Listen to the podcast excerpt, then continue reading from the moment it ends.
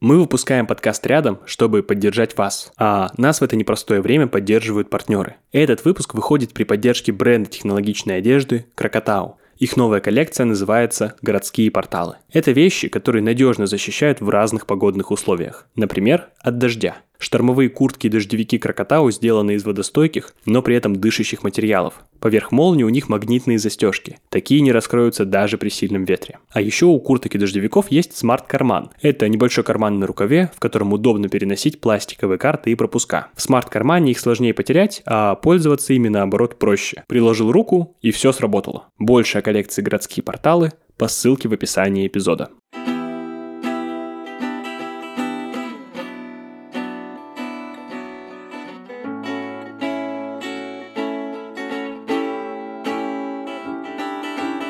Рядом хаос, страх и неизвестность. Но даже в самые темные времена рядом еще и те, кто готов помочь и поддержать. Рядом — это подкаст студии «Техника речи» о том, как теперь жить и как вообще находить в себе силы что-либо делать.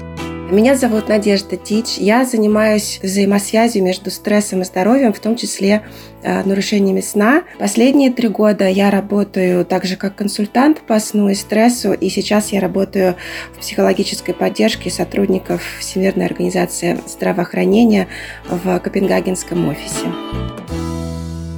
Между тревогой, стрессом и сном прямая взаимосвязь, потому что бессонница – это одно из проявлений нашей реакции стресса. То есть, если ну, вообще объяснить немножечко с такой технической, теоретической точки зрения, но при этом упрощая немножко, то у нас в мозгу как бы есть две системы. Одна, которая отвечает за бодрствование, и другая, которая отвечает за релаксацию и сон. И они в таком вот балансе противодействия как бы находятся, что с утра включается одна, а к вечеру эта система бодрствования немножечко замедляется, и включается система, которая позволяет нам расслабиться и уйти в сон. Но дело в том, что когда у нас стресс, то гормоны, которые выделяются в состоянии стресса, они как бы стимулируют вот эту первую систему бодрствования, она становится сильнее и не дает второй системе включиться. И из-за этого вот получается, что в состоянии стресса у нас сон нарушается. И даже если мы засыпаем, наш стресс может проявляться в содержании сновидений, в кошмарах, да, то есть кошмары могут возникать на фоне травматических событий, потому что во время сна, когда нам снятся сновидения, у нас мозг перерабатывает ту информацию, которую он получил за день, и, соответственно, чем ярче, чем тревожнее будут дневные впечатления, тем могут быть ярче и тревожнее сны. Ну, конечно, Бессонница – это мучительное состояние, э, это очень сильно изматывает. И вопрос, конечно же, возникает, что делать, как наладить сон. Тут простого ответа нет, потому что здесь нужно понимать, как я уже сказала, да, что бессонница это просто неотъемлемая часть нашей реакции стресса, тревоги. И в каком-то смысле это состояние нормальное. Но Конечно, людям, которых мучит бессонница, эта информация, казалось бы, не поможет, но на самом деле может помочь осознание того, что со мной все в порядке. Потому что очень часто на фоне стресса та бессонница, которая могла бы пройти, когда человек немножечко успокаивается, она может превратиться в хроническую именно за счет того, что человек начинает думать, что с ним что-то не так, что у него там что-то сломалось, и он спать не может. То есть самое первое, что вы можете сделать, чтобы помочь себе, это понять, что с вами все в порядке, это просто тело так реагирует на стресс, это мучительно, но это нормально. И что мы можем сделать э, в ситуации бессонницы? Мы можем немножечко себе помочь тем, чтобы поддержать э, свое тело, те физиологические процессы, которые помогают нам расслабиться и уйти в сон. Скорее всего, на фоне сильного стресса сон до конца не наладится, но если мы будем делать все правильно и не будем сильно тревожиться по поводу того, что мы не можем сейчас спать, то как только человек успокаивается, как только мы успокаиваемся, сон возвращается в э, обычное нормальное здоровое состояние. Но ну, что вы можете делать? Вы можете соблюдать так называемую гигиену сна.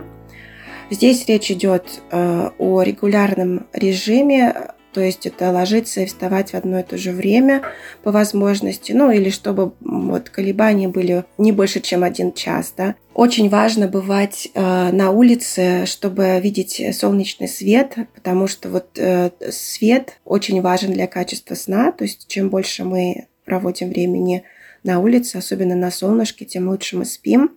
Важно наоборот, вечером создавать уютное состояние, то есть, наоборот, избегать яркого света, в том числе того света, который идет от наших гаджетов, телефона, компьютера.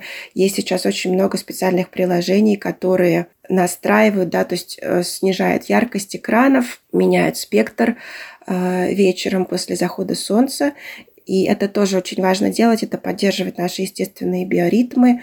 И вообще вот эти последние два часа перед отходом ко сну постараться избегать какой-либо деятельности, как, каких-либо впечатлений, которые могут очень сильно встревожить. То есть, например, сказать себе, что последние два часа перед сном я новости смотреть не буду. Это может быть, конечно, очень сложно, но это нужно сделать такой выбор, просто чтобы успокоиться, позволить вот этой вот системе сна включиться что можно делать? Ну, можно почитать книжку, можно принять ванну, можно кто-то занимается медитациями. То есть все, что вас успокаивает, оно же и поможет э, наладить сон. Особенно важно этими вещами заниматься во второй половине дня или вот за два часа перед отходом ко сну.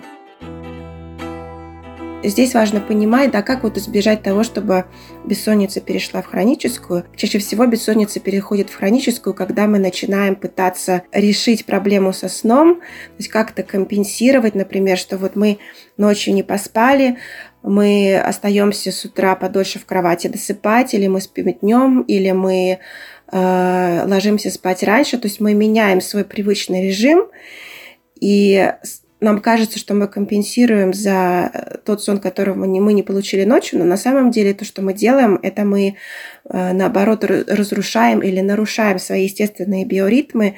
И здесь просто нужно себе сказать, что э, я буду вот пытаться спать обычное свое время, да, вот эти 8 часов, я буду вставать и ложиться в это время вне зависимости от того, сколько я проспал. И тогда со временем, когда состояние стресса пройдет, сон быстрее наладится.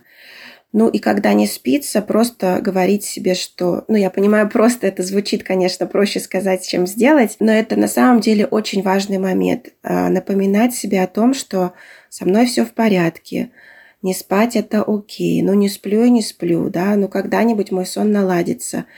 А, если не спится, можно встать, что-то спокойное поделать. Лучше яркий свет, конечно, не включать. И вернуться в кровать, когда снова усталость почувствуете. Тут может возникнуть вопрос вообще, сколько я должен спать, сколько сна мне достаточно, чтобы, чтобы выжить. Норма в состоянии здоровом и норма в состоянии стрессовом – это не одно и то же. То есть, если бы были нормальные обстоятельства, то рекомендация взрослым людям – это спать от 7 до 9 часов в сутки. Но понятно, что когда мы находимся в состоянии стресса и у нас бессонница, то проспать вот эти положенные нам 7-9 часов может не удаваться.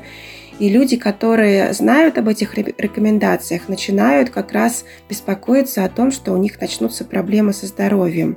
Но здесь важно понимать, что то состояние, в котором мы находимся, состояние острого стресса, да, оно не навсегда.